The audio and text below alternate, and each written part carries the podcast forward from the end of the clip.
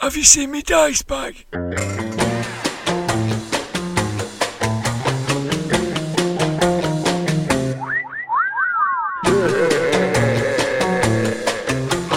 Grognard Files.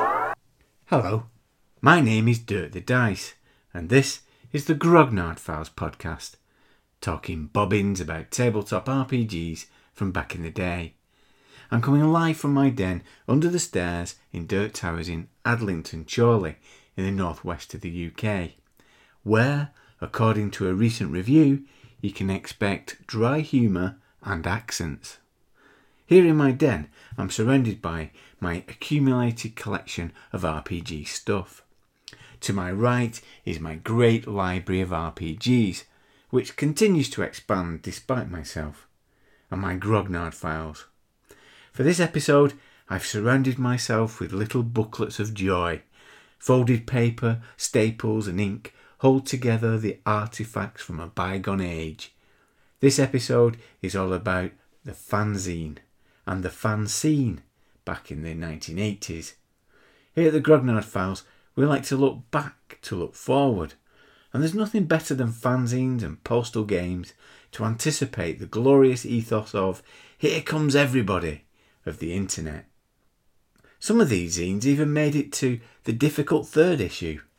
We've got Next Stop Jupiter, the Journal of the Senseless Carnage Society, Runestone, Lankhmar Daily Star, Verbal Diarrhea, Burning Rubber, The Role Playing Karma Sutra, The Fiery Cross, Chaos Lord, Take That You Fiend, Tempestuous Orifice, and much, much more. To my left is my ridiculous homemade shrine to the actor Caroline Munro. I'll, I'll just give it a tap. Ah, fantastic. Once again, she's the journalist in Adam Ant's Goody Two Shoes video. Not so subtle innuendo is what we're all about here at the Grognard Files. If you've been reading my blog grognardfiles.com in June 2017, you'll know that I've been to the UK Games Expo for the first time. And if you listen to the Released podcast, episode 22, you'll hear me being overexcited about the experience. I don't get out much. While I was there, I was struck by how the Byzantine the hobby continues to be. Indie, OSR, Edition Wars, Story, Trad, Dice, One Dice, Diceless, a myriad of genres and hacks. And I introduced myself to a few people and told them about what I did. Oh, I don't really listen to podcasts. Or, yeah, the Grognard files. Well, I don't really see myself as a Grognard. Now, I'm not mentioning this because I felt they should know about the podcast, but it did make me realise that there's little wonder that fanzines and fan activity emerged from the hobby, as the gaming industry has little hope of satisfying its weirdly diverse participants. Fanzines served a niche within a niche within a niche, in the same way that self publishing, blogging, and podcasting does now. All fan activity in all hobbies have an important role. They create energy and enthusiasm to sustain things when the ebbs and flows of market forces threaten to destroy it. In the face of demands of attention on potential gamers, with the advent of computer games, the changing demographics of the market, and the sometimes inability of games publishers to avoid overreaching themselves and collapsing, it has been the fans that have kept RPGs going for so long. As well as keeping the hobby alive back in the 80s, the analogue world of zines was a hotbed of talent that would go on to shape the mainstream forces. In this episode, we're very pleased to interview Ian Marsh, who, along with Mark Gascoigne and Mike Lewis, created Dragonlord Zine before joining Games Workshop to shape the hobby in the mid to late 80s. Ian went on to become the editor of White Dwarf, and in this two part episode, he talks about that experience. Dragon Lords ran for 22 issues and it was a mix of RPG ideas, news, reviews, interviews, and great art from the likes of Hudson Shaw. It was the birthplace of Red Fox and Vop comic strips, but it was also noticeable for its blisteringly raw letters page and irreverent schoolboy humour that poked fun at the industry and fan figures of the day. Now take this piece that featured humorous magical items. It contained something about Tim Olson, who was one of our visiting contributors in episode 12, manager of the Dalling Road branch of Games Workshop back in the day. It goes like this The Olsen Scroll.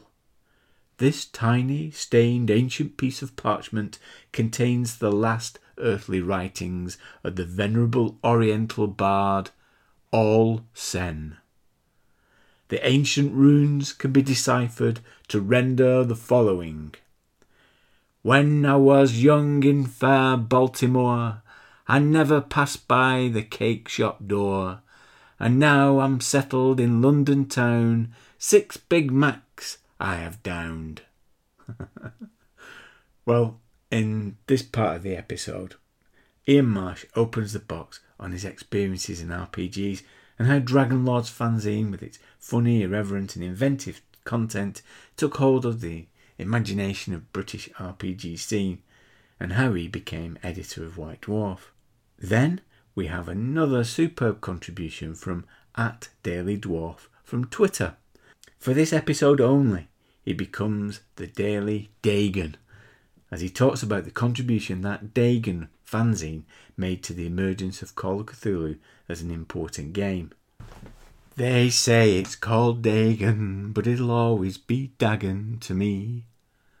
Judge Blythe joins me in the room of role playing rambling to talk about postal games. The origins of RPG zines is in PBMs, so we talk about our sometimes painful memories. I'll be back at the end of the podcast to bang on about our next Grognard file zine. You do realise that the reason I do this podcast in the first place is because I'm a frustrated zine editor. Ramblers, let's get rambling. Open box with Ian Marsh. Welcome to Open Box, where we open the box on the past, taking ourselves back in time to the halcyon days of the early 80s, before whizzing forward to the present to reflect on how the past has still remained with us. In this episode, it's a great honour to welcome Ian Marsh, one of the key players in the UK gaming scene in the early 80s. Writer, games designer, gaming entrepreneur, and of course, editor of Dragon Lord's fanzine and White Dwarf. Hello, Ian. Hello. I didn't. I didn't uh, miss anything off your CV there, did I? Um, pro- probably embellished it rather, but yes. Okay, then, Ian. Let's start at the very beginning. Then, so how did you get started in the hobby? um, well, I'm so I started doing wargaming. I took some Airfix soldiers to school one day to show a friend, and while I was doing that, someone behind me um, said, "Do you know you can play games with those?" This is what in 1972 or something, and that ended up with me going to the school's war games club on Friday evenings. Then later on, um, Minifigs released their Mythical Earth range of figures, and um, another war games group started up in the school to do fantasy uh, war games with those. And that's basically where I met Mark and Mike. Um, it's sort of um, there's a, a group of us who just played fantasy war games, and we played something like it was FGU Citadel, which was a sort of little tower adventure in a tower game. It's really ancient, uh, and then on to D and D, uh, and and that's it. You know, it, it it it suddenly caught hold as an idea, and I stopped playing conventional war games and started obviously role playing using miniatures. I was delighted that I had to paint only one miniature at a, time rather than 24, and I think I vowed um, never to paint another battalion of toy soldiers again. um, um, however, vows obviously get broken. So, so this transition into um, D and D and playing the white box uh, game, were you the GM or were you mainly the player? I was mainly the player at that time.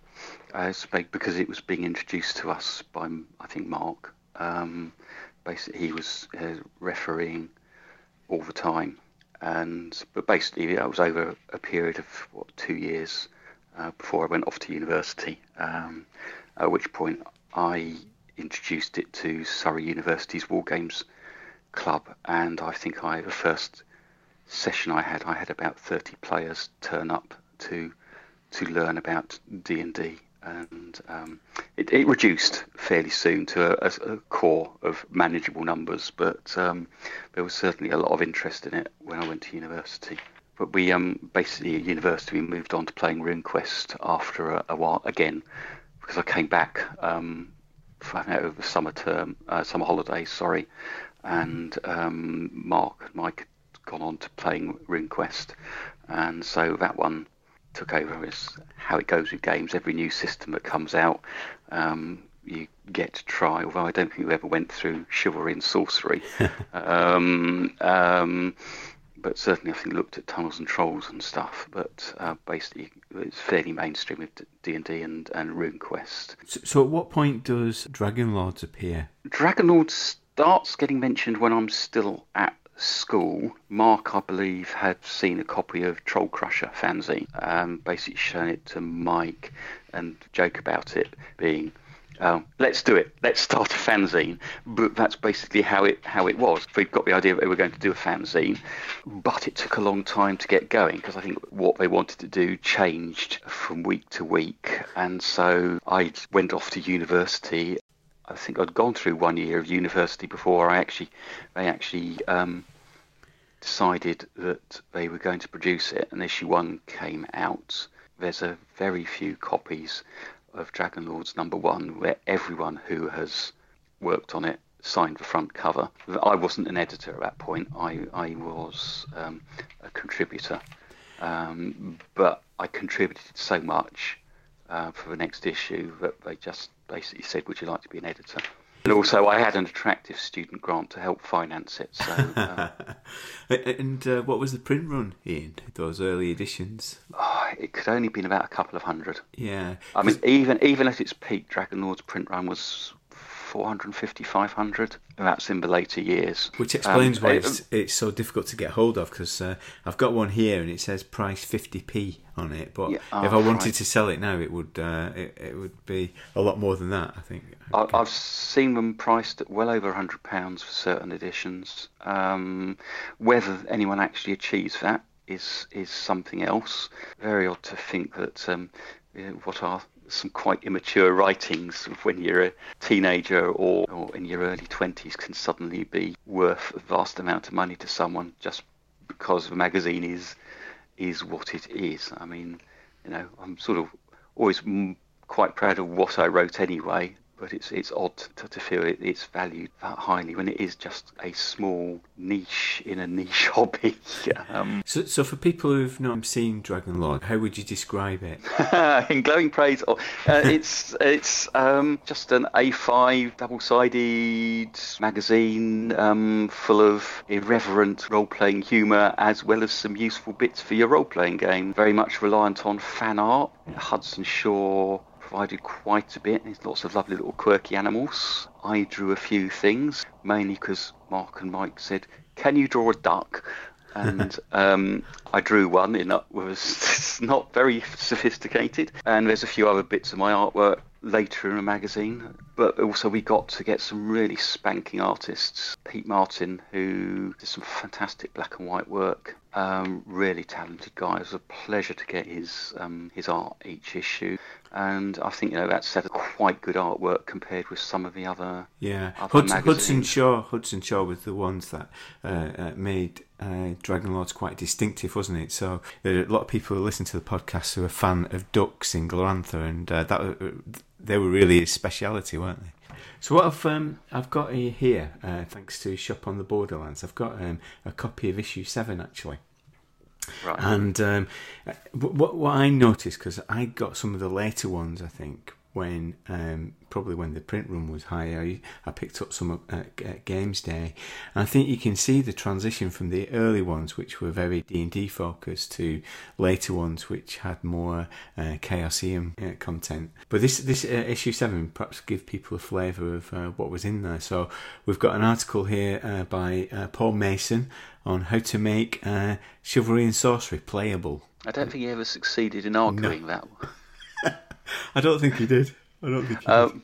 Paul is a very good friend. Um, obviously, he became my editorial assistant later on on White Dwarf, but he's he's been quite pivotal in shaping a number of things I've I've I've done. There's also um, there's a, also an article on here by uh, Ian Marsh about grenadier yeah. grenadier figures.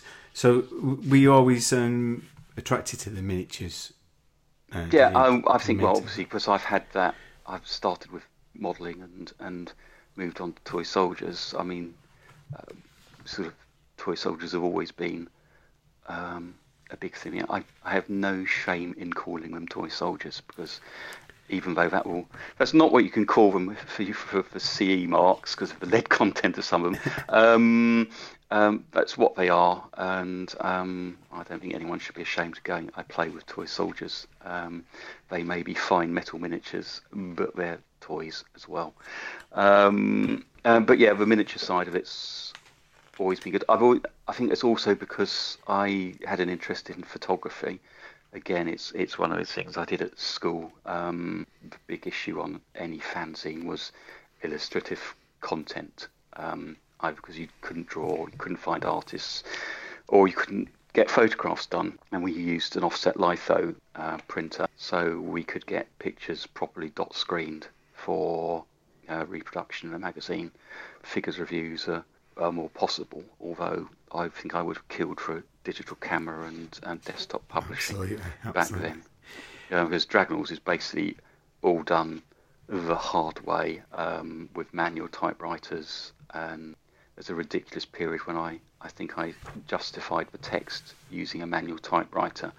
Um, the process of doing that is basically writing out the text on a grid first and working out where you need to put extra spaces. Oh. Um, but it's, it's, you know, it is something you can only do if you've got the time and dedication. But it gave flush edges to the, so you had justified looking type, and it, I think it helped improve the look of the magazine at some time. Yeah. Tell the kids today that, and they wouldn't believe you, would you? yeah, I was nuts. Um, so, and probably still am.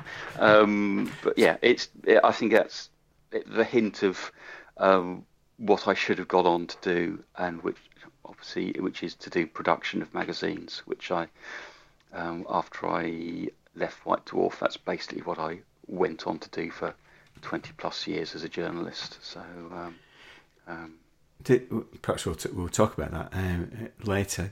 I mean, you, you, mentioned the irreverent tone, and I think um, me as a um, a 12 year old, a 13 year old uh, back in the day, that was what uh, drew me to um, uh, Dragonlords because you always had a kind of an editorial line that um, kind of took on some of the uh, figures um, some some of whom I didn't know who they were, but um, but but they you know you kind of took took them on and kind of uh, uh, made made fun of them. You know, particularly like uh, Lewis Pulsipher, for example, people like uh, that. Yes, probably still the dullest person in the universe. I'm sorry if he's still around, but yeah, it's oh dear. Um, yeah, there, there's a certain style of writing, and um, I've come across it many times, and you go, why is this used? And you go, when you become an editor of a magazine, you go, because I've got a page to fill. Yeah. and it's not terrible. Is uh, is the um, is is uh, the thing? Um, oh gosh, is, is it Lewis Pulsipher who designed Britannia, the board game? Yeah, I think it was. Yeah, yeah, I think that was one of his finest ever creations. So having gone, well, yes, writing Britannia was one of the mo- most enjoyable board games I think I've played. Um, it provided many hours of fun. Uh, but yeah, so you know, it just shows different talents. You can you can design a decent board game. It's uh, it's good. But, but, Um, but as well as well as uh, making fun of people, he always uh, he also had uh, articles which um, uh, I suppose um, it reflect the spirit of the eighties. Um, and you know, uh, uh, when you read them now, you kind of take a sharp intake of breath. I think in, in this issue seven, for example, got um, women in D and D. I'm going to read a bit. I'm not. I'm not judging you. Don't worry. Uh, I'm going to read a bit here. I, I, I, read this this morning. I, I thought it was funny. Um, history. So this is like a character class for uh, for, for women in D and D. It is well known that in the Middle Ages, women were put in their rightful places by the gallant nobility. For this reason, we only allow women into dungeons wherein there are kitchens. I don't remember any of this. Like I say, I'm not judging you. oh dear. Well, we were teenagers, or very young, and um, and again, part of it is tongue in cheek.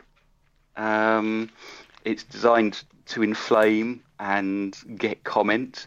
Um, I think that's something that is evident from the letters pages Exactly, of uh, yeah. Dragon Lords. That I know it's terrible to say, it, but you'll say something you don't necessarily believe in order to stimulate debate. Because again, well, perhaps you do want discussion of a point. I know women in D and D, it's a good thing to discuss, um, and you want people's opinions on it.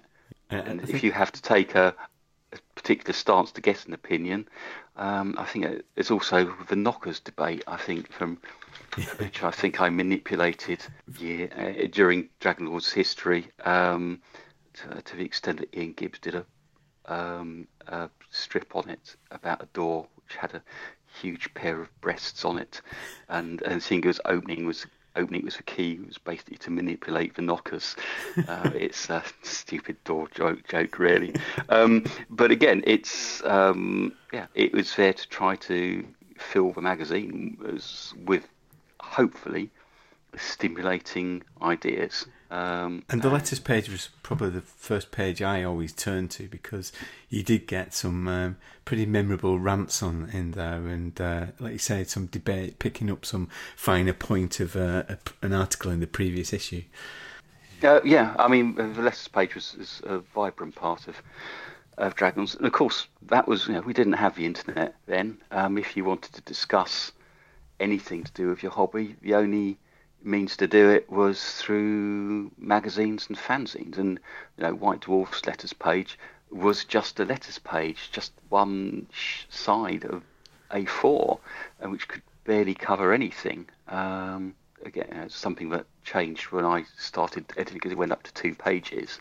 You didn't find out ideas unless people you wrote in, and you know people were quite happy then to spend hours typing out letters, and and then of course we'd pick something out out of a two-page letter and use it completely out of context to make them look daft. and inflame them and get more writing. It is it, it's you know it's terrible to say manipulating your readers, but that's that's what it is. I think any magazine or letters page editor wants response from their readers, and the only way of getting it is to encourage them to say. And you get you eventually come across come up with people who are clearly very good thinkers on this particular sort of games and games design, and and you sort of get to know them and eventually get them to write for you. One, one, one last thing on uh, Dragon Lords. The other, um, the other notable feature in there was um, your convention reviews and um, talking about the convention scene and some of the things that uh, went on there. Now you won't realise this, but um, in Bolton, I I always saw you uh, and, and Mark as uh, kind of uh, rock star figures. Uh, because I've got in front of me here a, a photograph that appeared in a, an early White Dwarf of uh, of, of you both with a, a, a Games Workshop bag on your head. Oh, that's Mike. Yeah, Mike and, and me. Um, Yeah. Mark would not put a games work or carry a bag on his head. Um, yeah, it's it's publicity. It is basically uh, it got our pictures into White Dwarf. That's publicity. It, so what was what was going on there then? What uh, the, the uh, convention scene? Is that how you came to the attention of people in Games Workshop, or how, how Well, yeah. Well, basically, yeah, the way of, of selling Dragon Lords is through small ads in White Dwarf, alas, no more, and by turning up at Dragon Meet and Games Day on the fanzine stand and ruthlessly selling uh, the magazine. I think we. Uh, I was talking again to Mike about this, and he said, "Well, yeah, we, we basically stunned everyone because we wouldn't just stand there meekly waiting for people to pick up a copy and peruse it, but we'd basically stuff it in their hands and mug 50p out of them. Um, and, you know, but it got out, and of course people then read it because they basically, it is, is part of a sales thing, is once you've got something in someone's hands, they've almost bought it, you know, or as good as bought it. It's very hard to put something down when you've got it in your hands. Um, so now you know that you'll never buy anything from a salesman again. Yeah, well, I'm, make, I'm, making notes of that for my own uh, fanzine. Yeah. I can learn from the best. So, so how did you make that um, transition into being, um, you know, a player, uh, a fanzine uh, editor, into uh, working for Games Workshop?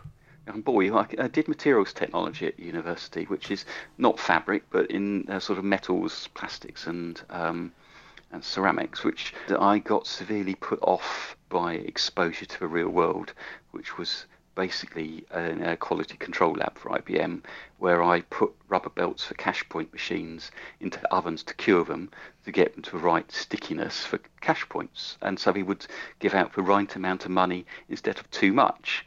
Um, it was a big problem with Lloyds Bank cash point machines back in the early 80s. um, and I was one of the cures for it. Um, and uh, you know, other exciting things like putting sticky labels on steel plates and putting them in a, a, salt chamber for a week to see if they fall off. And I think I decided at that point that um, materials science and I were not made for each other. I went back for my final year, and in that time, when it came to finals, there I was editing the magazine at the time, and doing the magazine was far more important to me than revising for my finals. And um, and that said, go into journalism really. Um, I think my tutor at the time had said, "Have you considered um, working in sort of games?" And I said, "There's, know, there's not much money in it. Um, there's very few opportunities." I left university, um, went back home to Deal in Kent for um, for summer, and in that time, I think White, Dwarf had an advert for warehouse staff. Uh, um, when I basically started at Games Workshop in the warehouse, along with many other terribly well qualified people who had degrees in physics or astrophysics and whatever, but basically who were all all games players um, and obviously wanted to work for Games Workshop because I think it was pretty well the source of everything that was good in role playing at the time. You know, it was when it was still a a company with a which which sold D and D and RuneQuest and all the other role playing games because it was importing them from the states. So it was a you know a wonderful time to be in a workshop where you a workshop where you basically had everything there in, in the warehouse. Um, and but that, I was there for about three months. I think because I've been always been fairly numerate I went and helped out in the accounts department occasionally for Games Workshop. This is when the accounts was done on Commodore PET computers, a cassette-based um, computer with a green screen. Um, but anyway, so I, um, accounts were keen to grab me, but um, Stuart um, Warehouse said, "Look, don't jump at that one. Wait, there's something coming up in January." And that was basically being editorial assistant to um, Jamie Thomson on White Dwarf. Had, I think were two of us in the running, and it's one of those things where you go when you're asked what makes you particularly suitable for the job, and you go, "Duh." Do I have to answer that? Because um, I've been doing this for what three and a half years or three years as um, so I know what it's like to run a magazine. So uh, basically, yeah, I started in the I think in the January of 1984 issue. Was it 51? I think my first name credit is as editorial assistant. I started a workshop, and I think my dad was never particularly happy about it. My mum's wonderful because she relates the story about how basically um, my dad you know, came back for Christmas, and my dad said, "Well, you know, how's it doing? You know, I don't suppose you're making very much. And I just put my Christmas pay packet on the table in front of him, and he shut up. Workshop used to give a bonus at Christmas time, so you've got a substantial amount of money. It makes up for being ruthlessly underpaid for the rest of the time. So they haven't changed there. um, it's it's not unique. Um, I think so. My initial salary at workshop was three thousand four hundred a year. My goodness, yeah. Back in 1983, when I left on from Dwarf, I was only on seven and a half thousand.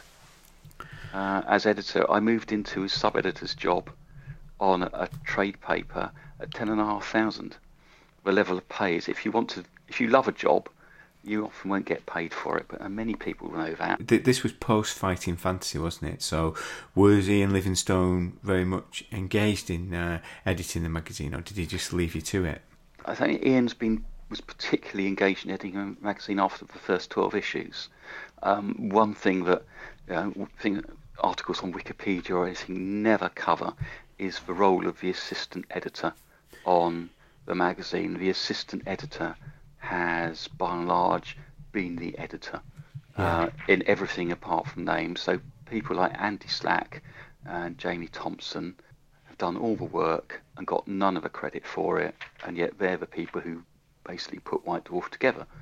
Um, I think Albie Fiore did as well, and John Sutherland, who was between me and um, Jamie, um, basically you don't get the credit. So you know they should be credited as editors of the magazine.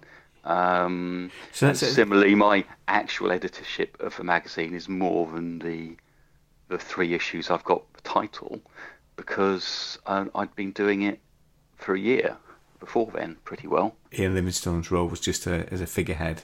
Yeah, well, I, yes, but you know, he's he has a big company along with Steve. Uh, they've got projects such as Fighting Fantasy to deal with. Yeah. Um, they've you know they're doing more than than just a magazine. A magazine is there after all to sell their products, um, and you know you can entrust it to to someone else. And as long as they are by and large doing a decent job of of promoting what you stock. Um, um, one thing that often comes up is a bizarre idea that White Dwarf um, stopped being independent and started only covering Games Workshop games. I mean, it's always only ever covered stuff that Games Workshop sold. Yes. Um, you know, anyone who who thinks it was that independent is is um, mistaken. Um, but by and large, as editor, you're left to your own devices about what to put in.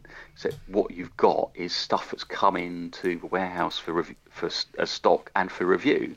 So you, your content is decided by the contents of the warehouse when it comes to new product and reviews. Um, and it wasn't till fairly late in the procedure that um, um, that there was an ins- start of an insistence to start including material on on things.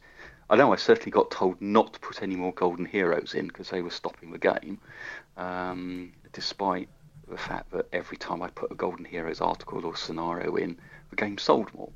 Um, but obviously, it wasn't one of the biggest sellers. It's a shame because um, I, as a superhero role-playing game, I think it worked really well. It's Simon Burley had a good system, and I used used to play it a lot at weekends in a fairly involved campaign. And uh, what do you think that you brought to uh, White Dwarf then? So during that period when you were the uh, uh assistant editor, uh, punctuality, I can tell you that.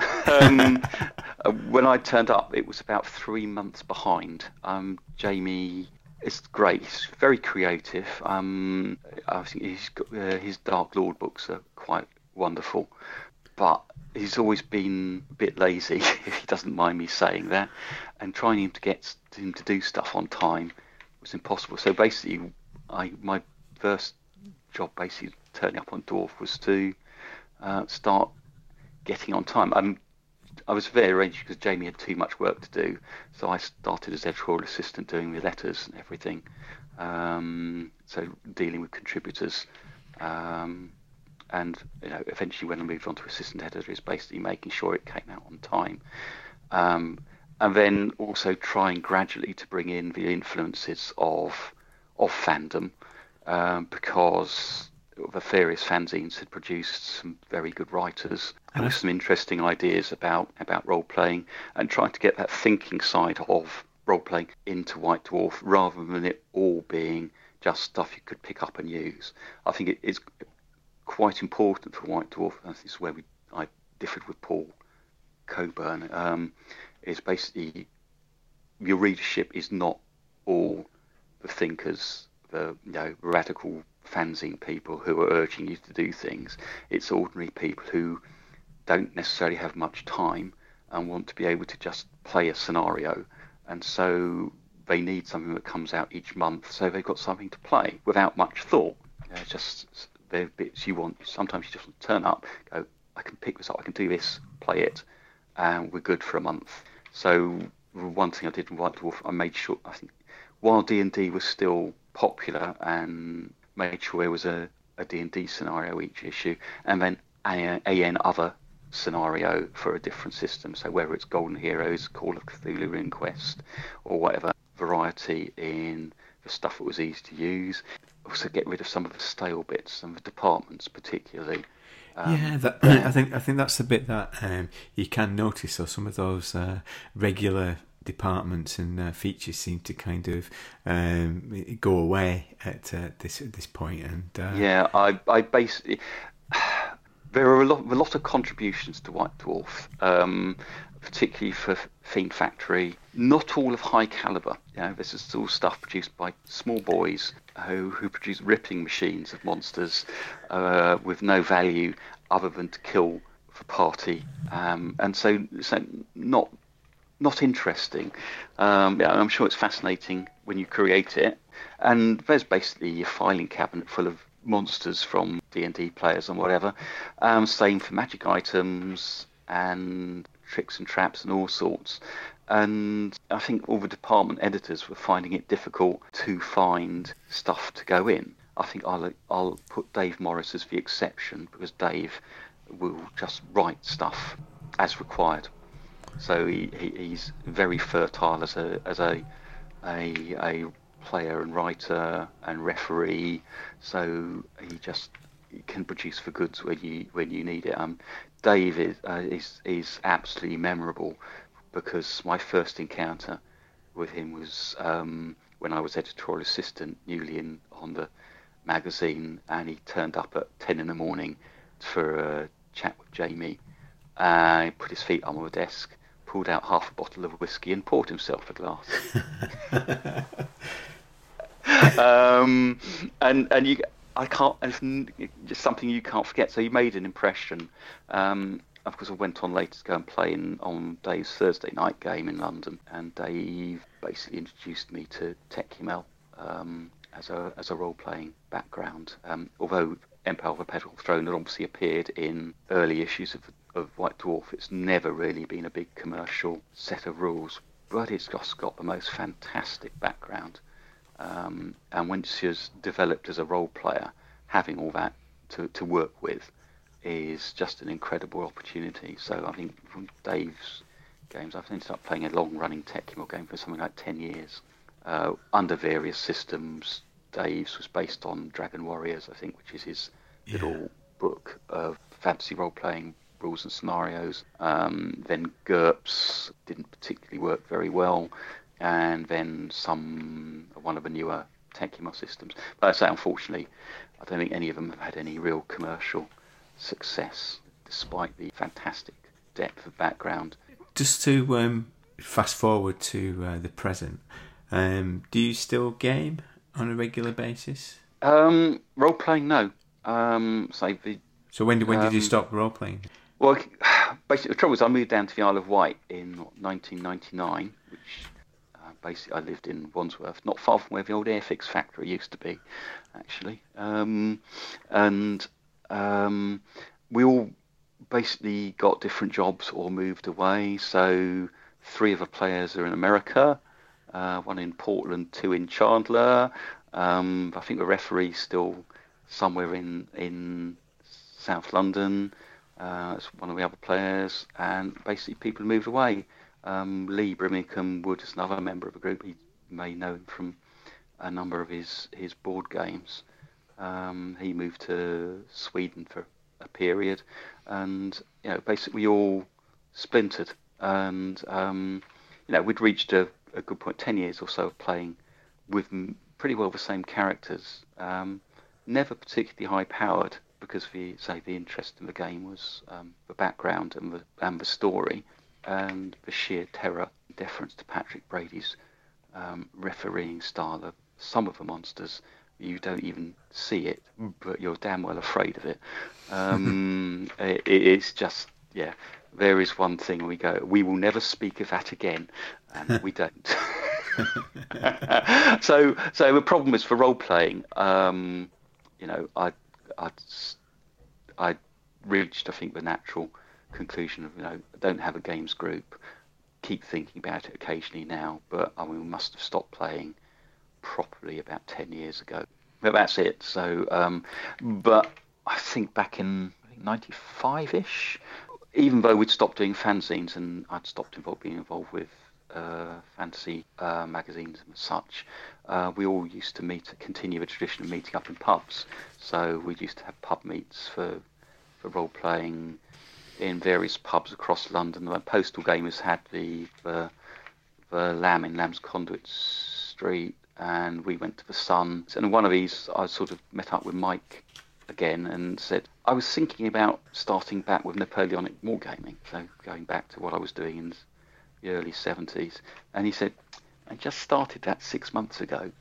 And so um, we got going with um, Napoleonics, back playing uh, with Bruce Quarrie's uh, Napoleon's campaigns in miniature, because basically that's a set of rules we'd left off with um, which were incidentally the rules that put me off um, Napoleonic wargaming. Um, and but that's what we had, and then we gradually evolved and played things like Shako, and Piquet, and and and so on. So I sort of had restarted conventional wargaming at that point, and got my interest back in um, sort of toy soldiers, and as I said, started painting battalions of toy soldiers again.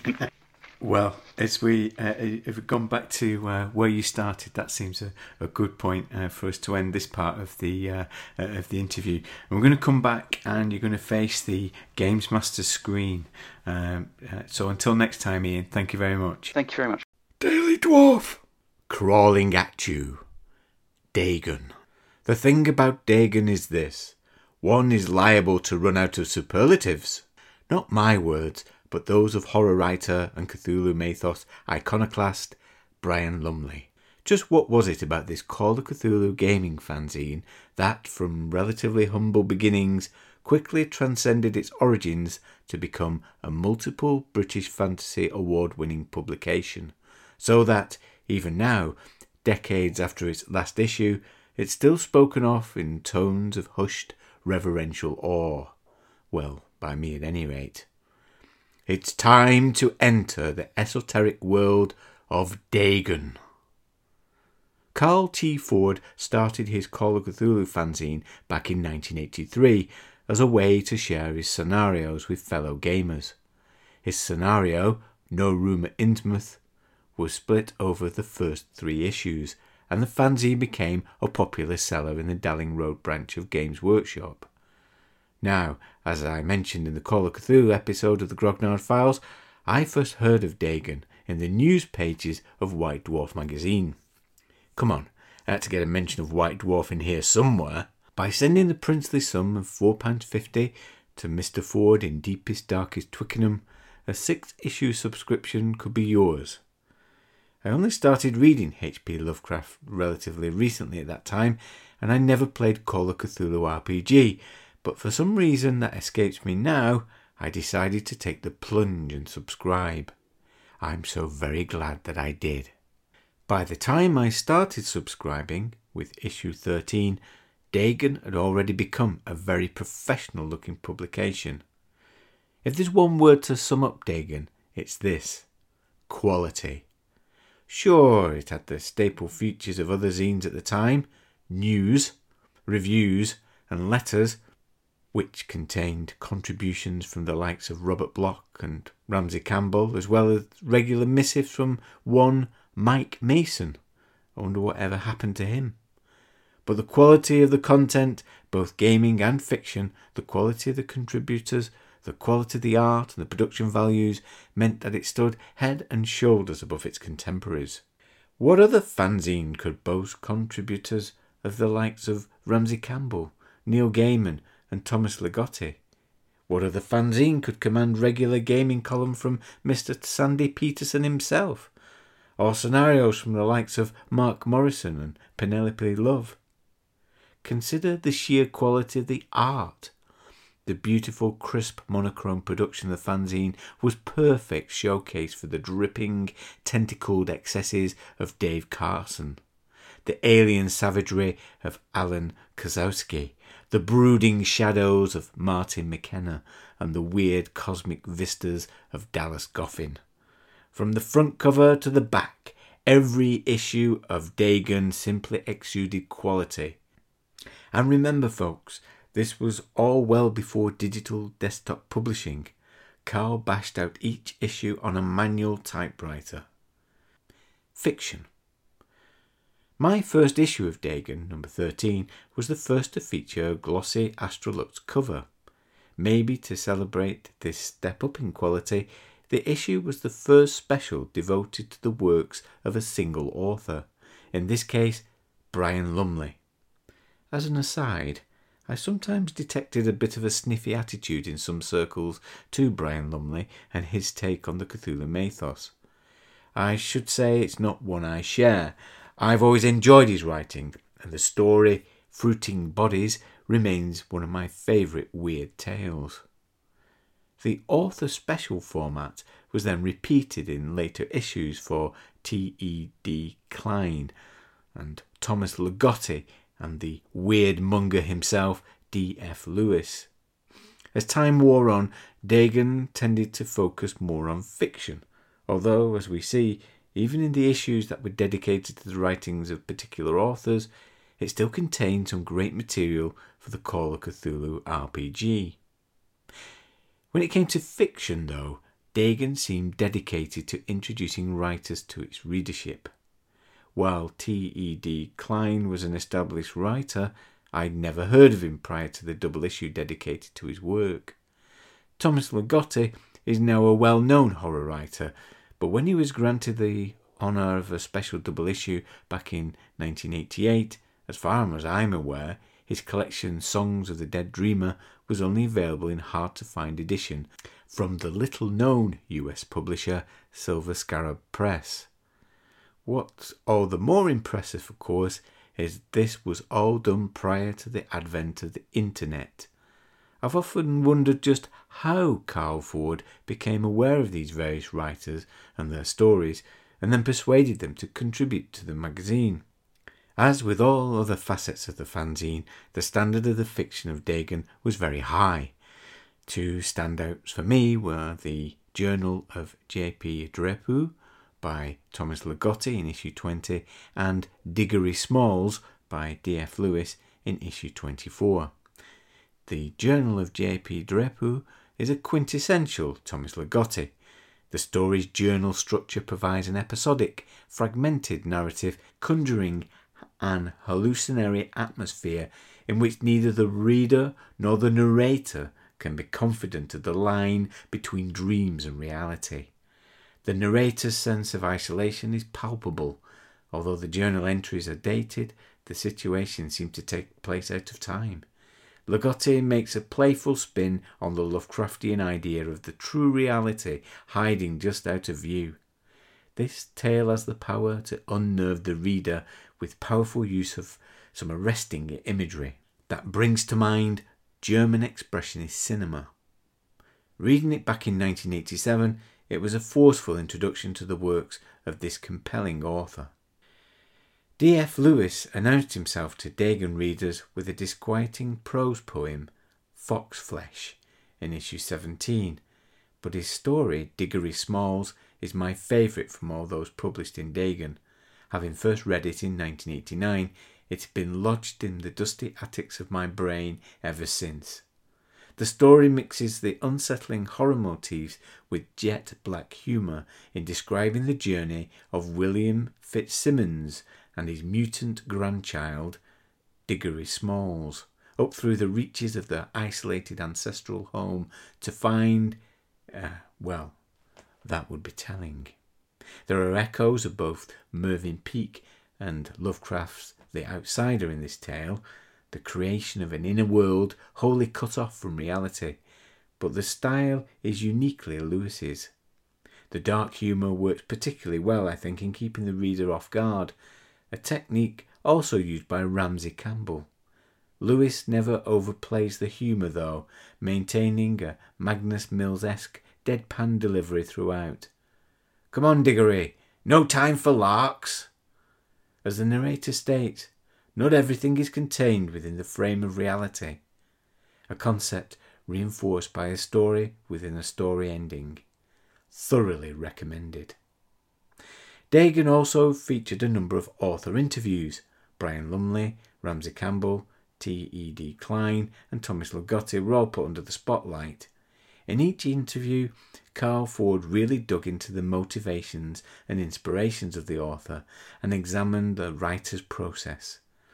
They all made for a fascinating reading, particularly when contrasting the approaches and struggles of the different writers. The undoubted highlight, though, was an interview with Karl Edward Wagner in issue 25, titled Blow Lamps and Wicked Milk. Maybe it was because the interview was conducted in Dave Carson's flat, or maybe it was the presence of a bottle of Jack Daniels but Carl struck up a real rapport with Wagner in a rare, wide ranging, and thoroughly entertaining interview. Karl Edward Wagner may be best known for the Kane fantasy novels, but he really opened up to Carl on all his work in the horror and fantasy genres. He tantalizingly mentioned a film collaboration with Sam Peckinpah that sadly never came to pass, as well as the time he unintentionally masqueraded as Clive Barker at a book signing. It's all given additional poignancy by the fact that Karl Edward Wagner died just a few years later. Gaming. As I've said, Dagon tended to concentrate more on fiction as time went on, but it never forgot its roots as an RPG fanzine. It was always there on the cover for the players of Call of Cthulhu.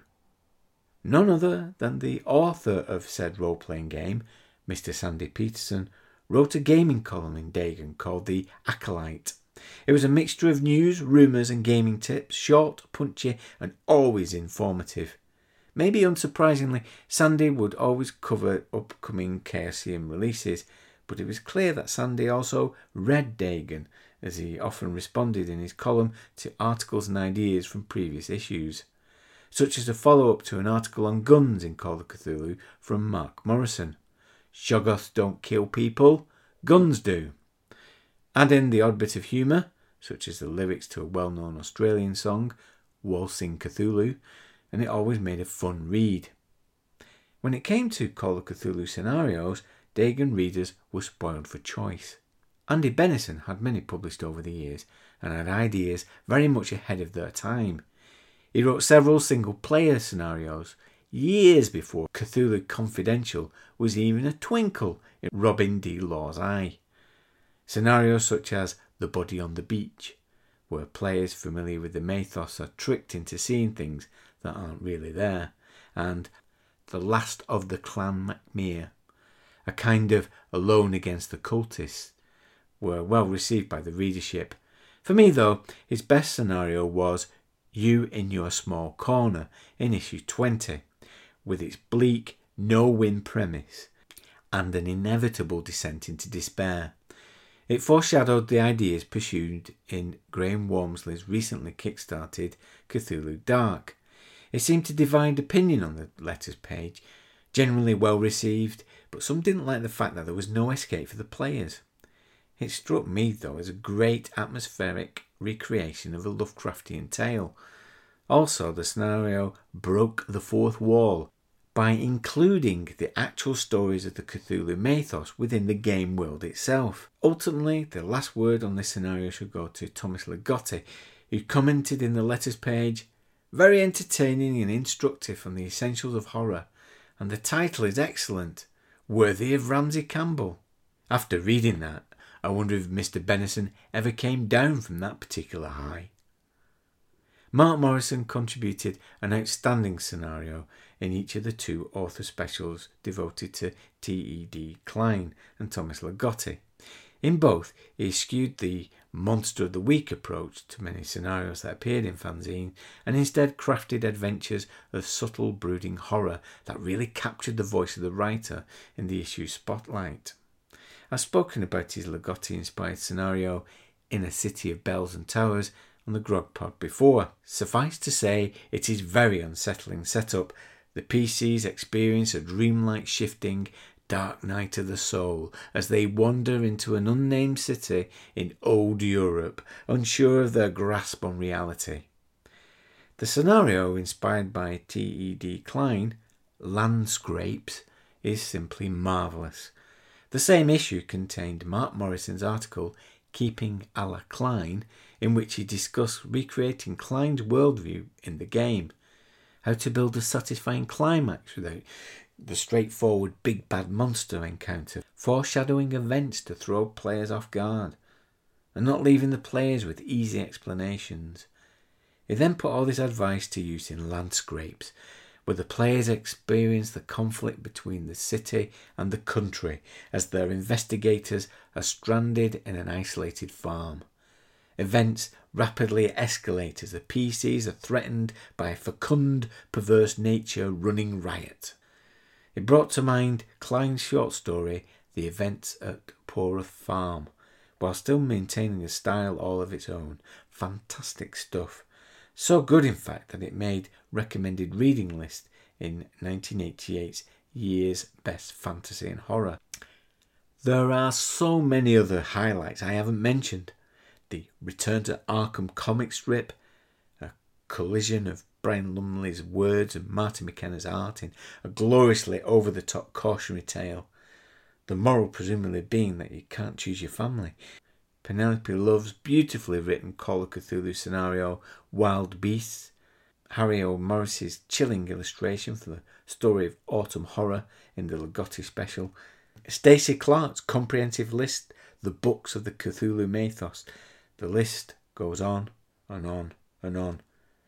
And suddenly, the Dagon press stopped rolling.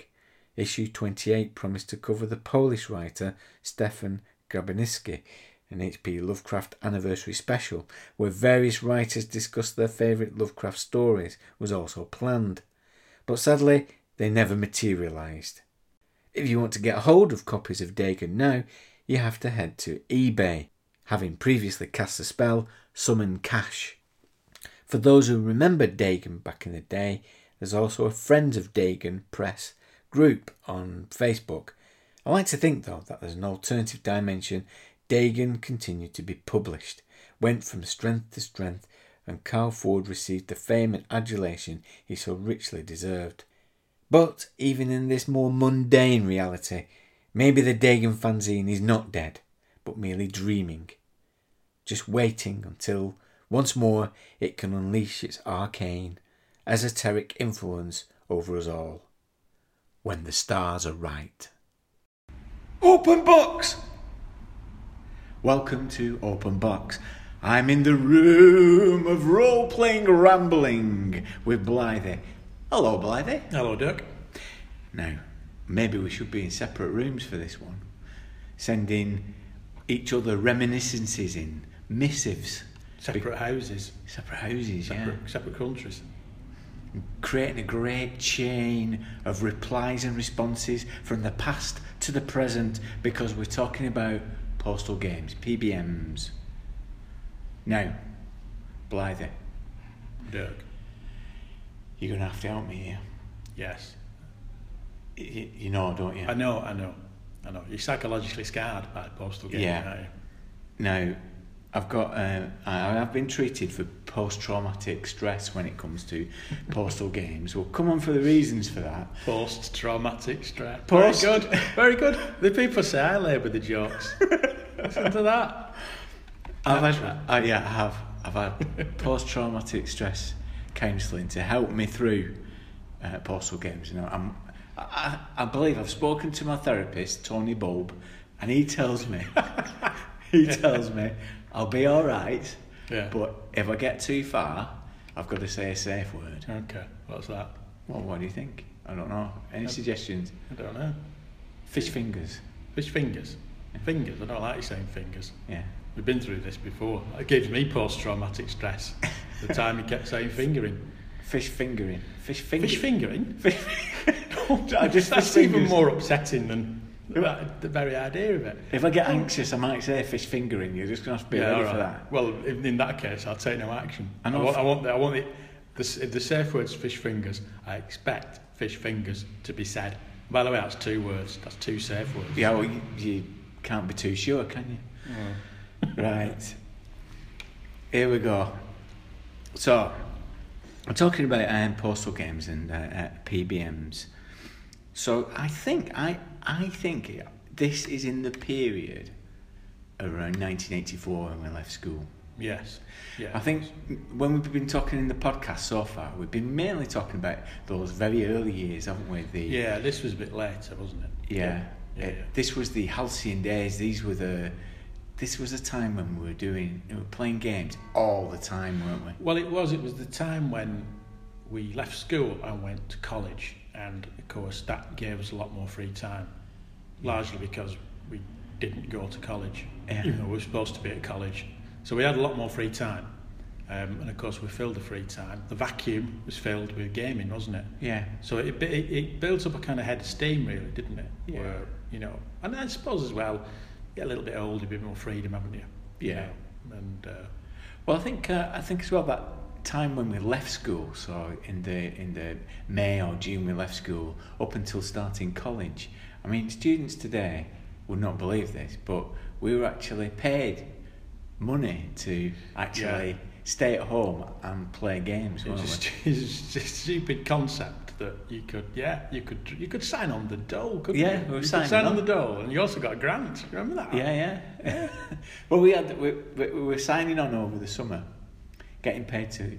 It was it's a state sponsorship program for playing role playing games. It was. It was really. Yeah. It Yeah. was. yes. It's funding the gaming economy. State funded funding of the game economy. I think I've said before that you know the, it was a long term investment and people are reaping the rewards of it now with this podcast. You know, we they were paying Yeah, for it. yeah, they are. Yeah, yeah. So at, at- at that time when we were playing over that summer, we were looking at ways to supplement how we could play even Yeah. more games, and we turned to postal games as a way of doing that. Well, we did. It was the it was the age old problem which we've we've talked about several times in this podcast. Of this is the olden days before the internet, and and also you know we didn't have cars. We didn't have access to a car, did we? No. Um, so we couldn't travel any great distance. So there was that problem of finding more gamers and playing more games, and postal gaming. Which you would see advertised in the back of White Dwarf. Yeah. Postal game. They all had names in it like Tribes of Crane Yes, yeah. Master. And also just people putting their own small ads for their own postal Yeah, games, in, yeah. uh, which I'm sure we'll come on to. But there was that idea, wasn't there, that this seemed a perfect solution to the idea of not just playing more, because it wasn't really about playing more, it was about finding new people to play with and experience their way of playing the game. Yeah. Because we there was there was three or four of us who would play regularly, and of course we had all the time in the world, so we could play endlessly. But there was still that desire, wasn't there, to see how other people did it because we were in this vacuum. And Yeah. that was the and looking back on it, I think that was the feeling other people got. That's why people offered to run postal games because it was an opportunity to kind of reach out and find other players in a world where, as we've said before, you, you could be the only person with a copy of RuneQuest in your town. You could be Yeah. sitting there with a role playing game thinking, well, I might mind playing this, but no one will play it with me. And even if there were people there, you didn't know they were there because. No, there was no way of finding them. This No. is it. This is, it sounds like the dark ages, this doesn't it? And so, so I feel like my dad talking about an age without the internet, where you were really just stuck on your own in a small town. You couldn't leave. Yeah. I, I do think there was a, a part of it though that was like supplementing the habit Yeah, yeah. You know, like these people who wear um, nicotine patches, not to Yes. replace smoking, but to help to get an additional kick on top of the 40 yeah, a so day. there was, yeah, there was that. There was Yeah. that. Yeah, it was a way of getting more gaming in. Yeah, Yeah. yeah, definitely. Was- I think it was you. You you went for one of those uh, professional ones, didn't you? Was it Crasimoff's World? or- Yeah, I, I can't remember if it was Crasimoff's World or Tribes of Crane. But I, I, what was what was interesting about it, and I think this kind of it was almost like a it was almost the warning of what was to come. Yeah. In that I sent off for I think it was Tribes of Crane. And of course, what came wasn't a role playing game. It wasn't a role playing game at all. It No. was a kind of uh, well, like a postal game, but it felt it felt like a kind of kind of computer game where you put in your moves, and I think they might have fed it into a computer. I'm not sure. Yeah, but, well, but it it- felt very much. It, it felt very much like kind of chess by post. Yeah. You, you know that idea. That, Or, or I think it was more for me, from what I can remember of it, it's more like an analog version of um, Civilization. Yeah, that's yeah, that's a good that's a good uh, a good comparison. Yeah, it felt a bit like that. So it sort of left me cold a bit because it, it wasn't what I was after. It was, wasn't a role playing No. game. Yeah, no, I'm not sure about Crasimoff's World. I'm not sure if that was. I don't think that was a role playing game as No, such. I think you played a party of adventurers. I might be wrong, but I think you played a party of adventurers, and um, even that felt like well, it's not. It's not really role playing, then, is it? And I think a factor in those were that it, they weren't role playing games. They weren't. They were more like turn based Mm, strategy yeah. games, weren't they? Where you could have an influence on the outcome of something, Yeah. and the other players could were in you were in competition almost. I think. Yeah. But it was computer moderated, That's right. and it felt computer moderated, didn't it? Yeah, and it felt it didn't feel it didn't seem to be or feel like the kind of thing I was looking for. And I think there's a reason for that. And I think I, I think it's something that probably worked very, very well postally through the post. You know, it worked very well Yeah. because it was designed specifically to be played in that way. I think that's that became part of the problem. That Mm. some of the games we wanted to play, I'm not quite sure how well they worked by post because I had a later experience playing D and D by post, which was quite funny. Yeah. so, so tell us about this then. This, this was a guy in Northern Ireland. This was There's a guy in Northern Ireland, yeah, and he played. He, he, I think he might have been in the back of White Dwarf. There was uh, an advert for uh, basic D and D, not advanced, basic. That seemed reasonable, reasonable idea through the post. Don't want to get ahead of myself, do I? Playing No. advanced D and D, so No. stick to basic, uh, in case the postal concept blows my mind. Um, and it was D and D through the post, but but the problem with it was it, was it was played like a game. It sounds ridiculous to say this was the problem, but you, you'll see why in a minute. It was played like a game of D and D. So there I was, and you know, I was, it was a, I don't know what I can't remember if I played a party of adventurers or whether I was just one adventurer. But in any event, you know, you went down a corridor and you came to a door. So you- you'd say you, you've come to a door, and you'd think, okay, right, I'll listen at the door. You- You'd write back, I listen at the door put it in an envelope, put an envelope, write the envelope, put a stamp on, post it, wait for maybe a week, maybe a bit longer. You get an envelope back, you'd open the envelope, say, here we go, here we go, I've listened at the door, open the envelope. You don't hear anything. okay, right, well, I'll tell you what, I'll try, I'll try and uh, try the door. I, I try the door. Try the door, put an envelope, write the envelope out, put, put stamp on, post it, go to the post box, post it. Yeah, Don't, post don't forget your stamped addressed envelope. Oh yes, for the, reply. for the reply, of course, of course, yeah. Yeah. Uh, and then wait a week, and then get a. Go on, did, did it open? The, did it? it was locked. The door's locked. The door's locked. Door's locked. Okay. Um, door's locked. Ooh, tell you what, I could, I could try and pick the lock, couldn't I? You know, it's getting exciting Yeah. now, isn't it? Yeah, I'm sure people listening on the edge of their seats I've now got a choice. I could try and pick the lock. My thief could try and pick the lock. My fighter, my burly fighter could try and kick it in. I can't kick it in. I'm getting a bit... Not that I'm getting frustrated. but I think I might just kick the door in. Right. So you have to send kick- that off. I sent, I put, you know what I did? I had to put in an envelope. I had Yeah. to write the envelope I put a stamp on it. Don't forget the stamped addressed envelope. Post those to the post box. Post it, uh, and then Yeah, wait for a week. go on. Um, Did you get- he, get- he failed the roll. Did, didn't kick it in. Oh. Didn't kick it in. He'd failed. Um, So what did he do next? I think I tore it into a thousand pieces and didn't reply. oh dear! But but to me, it was a it was an example. It's it's kind of funny, um, and of course there there would have been ways around it. The way we were doing it was kind of silly because really what I should have done is I'll listen at the door, I'll try the door, um, you know, if there's nothing, if there's no Yeah. noise behind the door, I'll do this, I'll do that. You could have put a few more options in, but we didn't play it like that.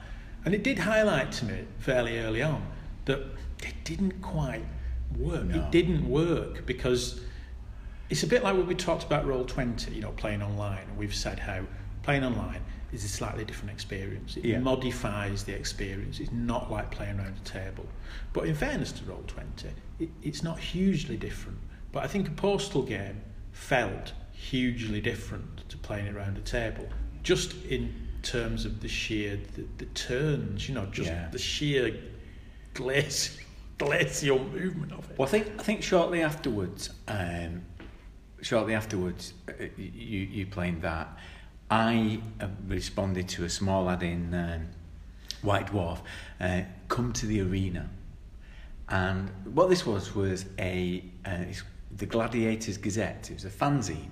Um, that was a postal games fanzine where you could use all different systems Tunnels and Trolls, RuneQuest, D&D, um, Dragon Quest was in Mm. there as well. And you could create a character in there and you could take your character to the arena. And what it would do is you would pitch yourself against NPCs in the arena and it was possible to have a fighter and a gambler so Mm. you could put wage against the different battles that were coming on and every month we'd get a fanzine and it would describe the fights uh, and that and that thing sometimes it took longer than uh, Yeah. uh, longer than that if you've got the uh, first uh, Grognard Files fanzine you'll be able to see pages from that because I've written Yeah. about it Mm.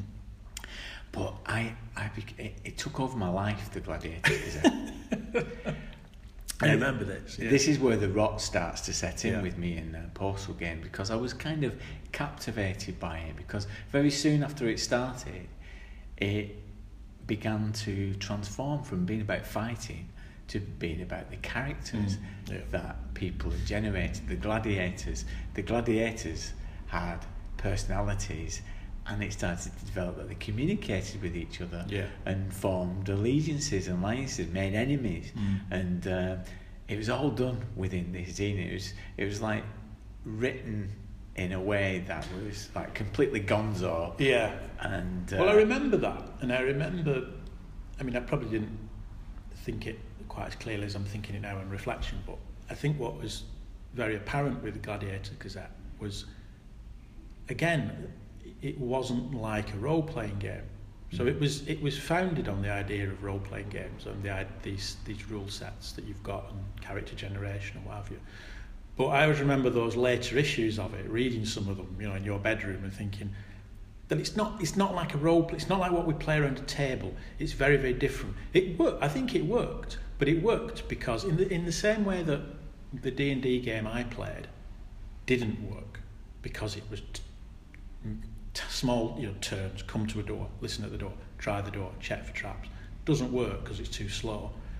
What Gladiators Gazette did was it, it went in the opposite direction where it had a more of a broad brush approach, didn't it? yeah, yeah. So it did things in a broader way where the games master would, was rolling several dice per issue and se- several things were happening. yeah, it was like two turns. I think you could Yeah. describe two turns. So. Yeah.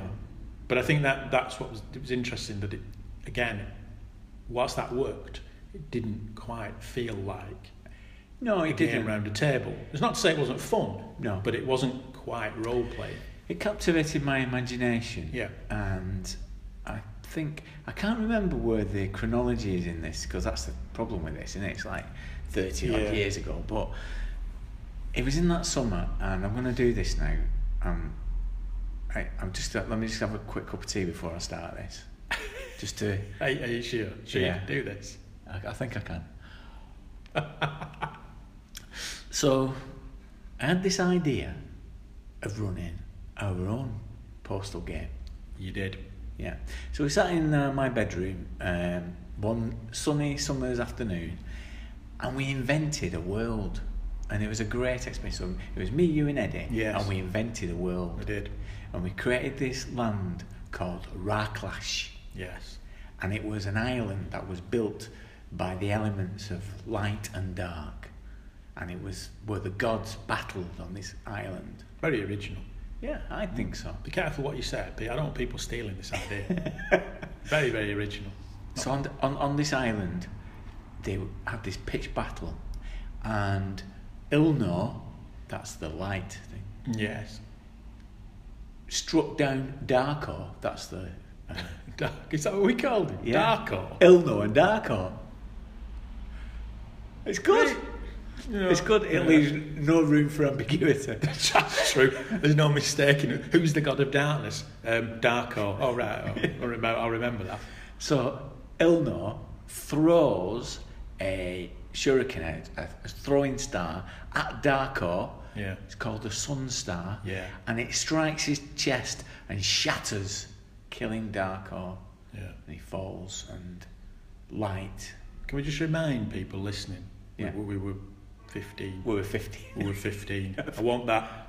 yeah, yeah. I want that noting. We were 15. So the pieces of the sun star were scattered. I think we've watched Krull, haven't we? And it, I think we'd watched we'd watched Krull and we, we were enraptured by uh, Glorantha. So Yeah. a weird combination of Krull and Glorantha. yeah. How, Can, how can we make Glorantha so that we can understand it? Yeah. We'll write our own. We'll write our own uh, crap version of it. Yeah. And it'll be then be comprehensible. Yeah, and then I think what we did then is um, split the um, island up. So the idea is is that we would send people on a postal game. We would have two parties each. So you would games master for two parties. So you would have two, Eddie would have two, I would have two. That's how it was going to work. Yeah. So Why do I, why do I detect some sense of recrimination in your voice? Well, there's a high horse waiting in the uh, in the Yeah, wings. yeah, Yeah, yeah. Back, back, back, back. Wait for your cue, high horse. right. So, so we came up with this island, and the idea was we would have a group of trolls, a group of elves, and some human Hmm, um, yeah. things, and dwarves, and we'd create these uh, parties of game masters, and it'd be a race to recover the, sunsta- pieces, the pieces yeah, of the yeah, Sunstar. It'd yeah. be an epic campaign. Yeah. It would be easy because we were only doing two parties each. Yeah. Back, back. right. So, so we wrote our advert on that afternoon. We created it because we'd we'd all decided that we were going to do it, and we wrote this issue fifty nine, White Dwarf. Are you ready for this? Okay. We counted out the words, got a postal order, sent it off to White Dwarf. RuneQuest PBM for six people. Six people. Six people it was for. Yes. On the island of Racklash. For information, send a stamped addressed envelope to my mum and dad's address. Yeah. So we sent it off. Right, high horse, you can come in now. So we went to the post box, and it hadn't even hit. I don't. rem- I don't. I think it. I don't know. It hadn't even hit the bottom of the post box when you and Eddie said, "I'm not sure I can do it. I don't really want to do it. Are you sure we? I can't do it." So I ended up doing it on my own. Well, yeah. You say that, and that puts me and Eddie possibly in a poor light. It does because yeah, But yeah. me and Eddie don't have a safe word for when postal games are mentioned, do we? So who's the idiot now? Anyway, it went, it went off. It went off to White Dwarf, and I think forgot about it. Well, I think we forgot about it because summer happened, And it took a while for it to appear, it- didn't it it? 'Cause took months yeah, and yeah, months and months. yeah. and at this time it was a bad time um, because I think my mum and dad were a bit concerned that um, role playing games were taking over my spare Well, time. well, they were right.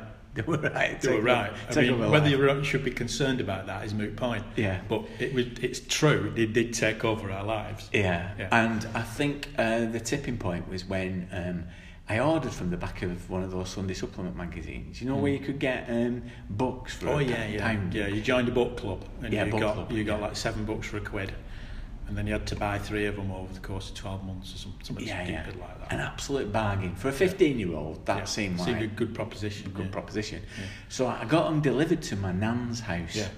and um, I joined this like mystery of mystery and magic uh, Oh yeah, book club. that one. Yeah. Do you remember it? I do, yeah.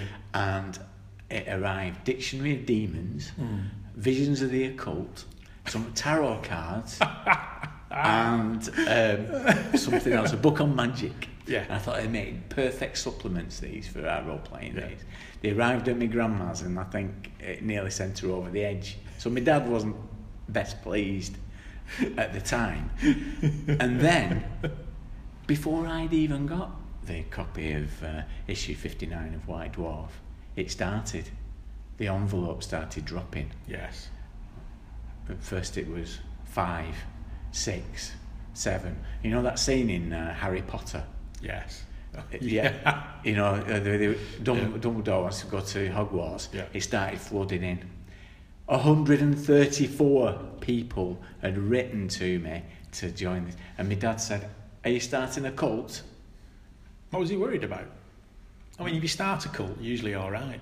People who start cults benefit from it. It's people who join cults you've got to worry about. When you think about Well, it, those, 100, those 130 odd people, if you were starting a cult, they've got more to worry about than you as the starter of a cult or Yeah. founder of a cult. Well- they tend to do all right out of it, don't Yeah, say that to David they? Koresh. Well, yeah, they're on mass suicide. Don't do well out of that, but generally speaking, So I had all these 134 people who wanted to play. Now, a sensible person would have thought, no, there's six you know what a places. sensible person would have done, don't you? What? The minute it hits the post box, I'm not doing it. Me and Eddie. That's what a sensible person would have done. Said, do you know what? This is a stupid idea. For But six what would, what would a person who's not sensible do? Do, do tell us, Dirk, what would a person who's not sensible do? I think we're going to find out, aren't we? So a person who's not sensible, fish finger. No, a person, a person who is not sensible decides, right? I can't do it all. Can't do it all. Yeah. So what I'll do is I'll do 24 of them. Yes.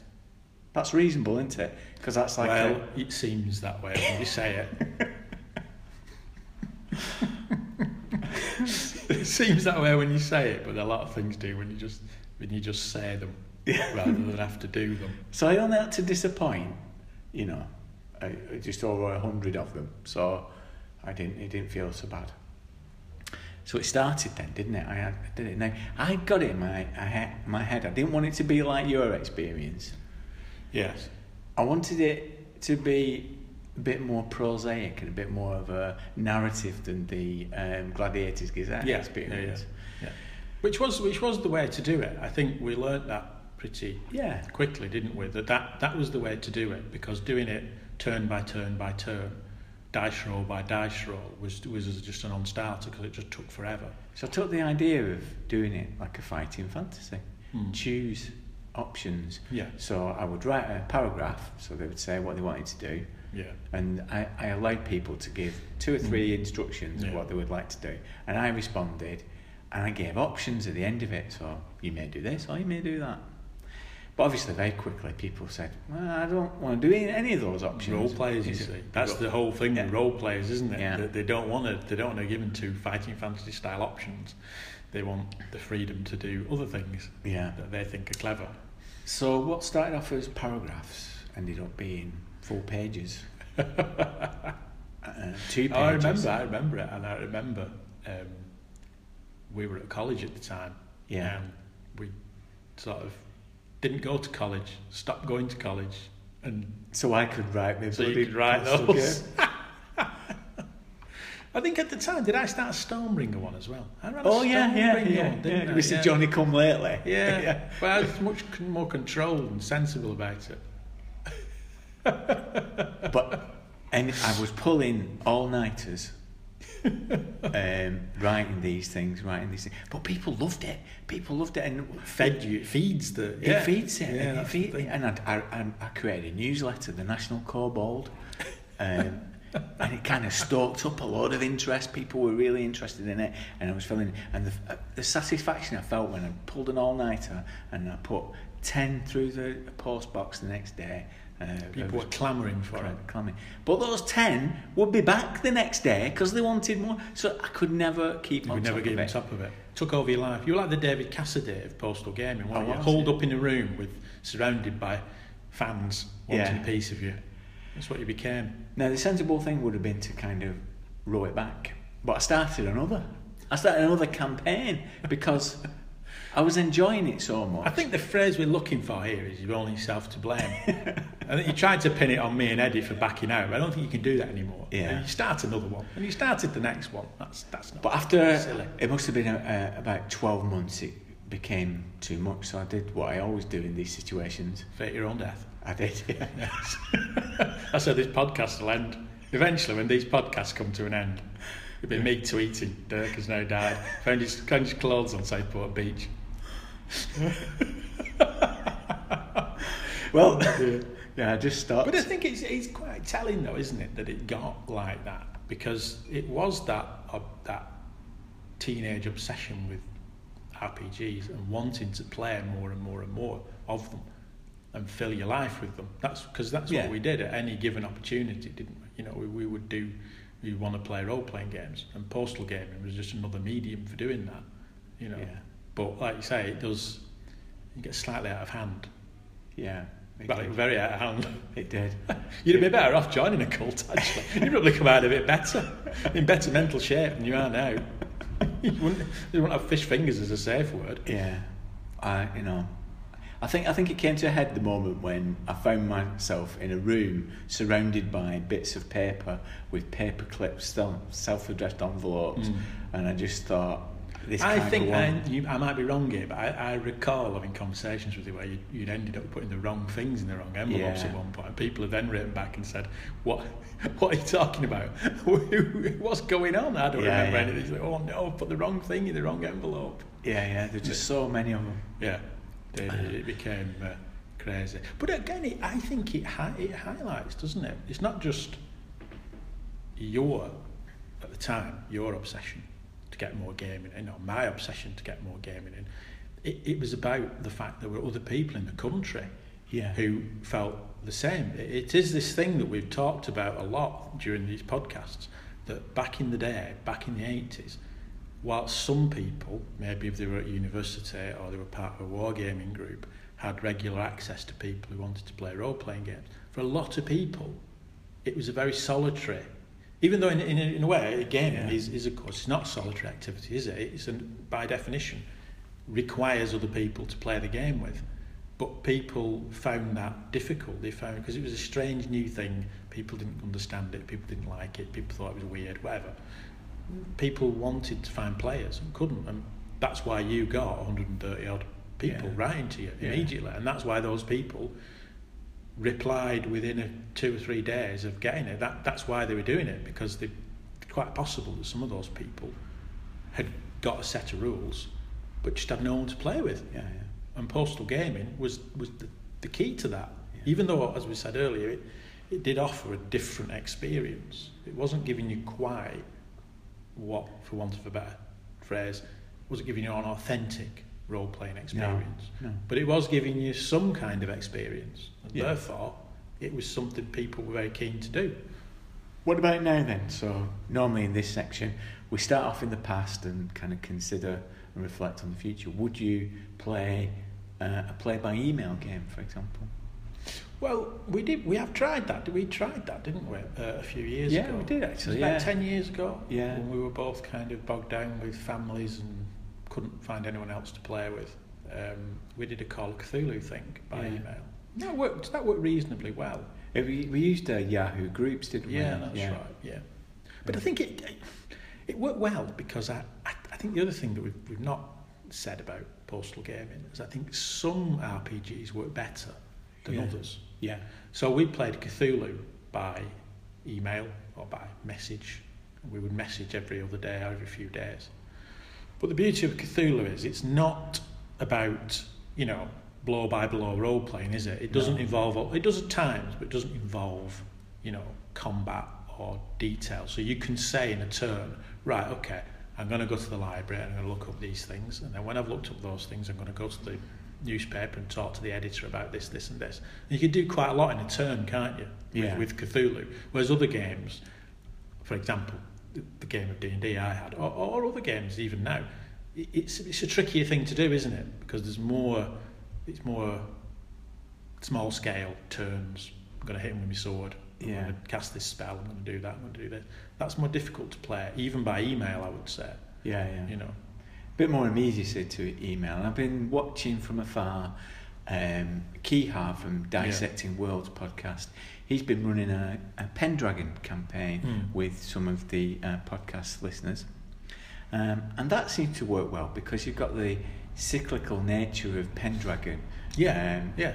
And Yeah. it kind of lends itself to yeah. that. It's the type of game, isn't it? So Yeah. The game is is is such that you can probably, I'm guessing, do quite a lot in a turn. Yeah. You know.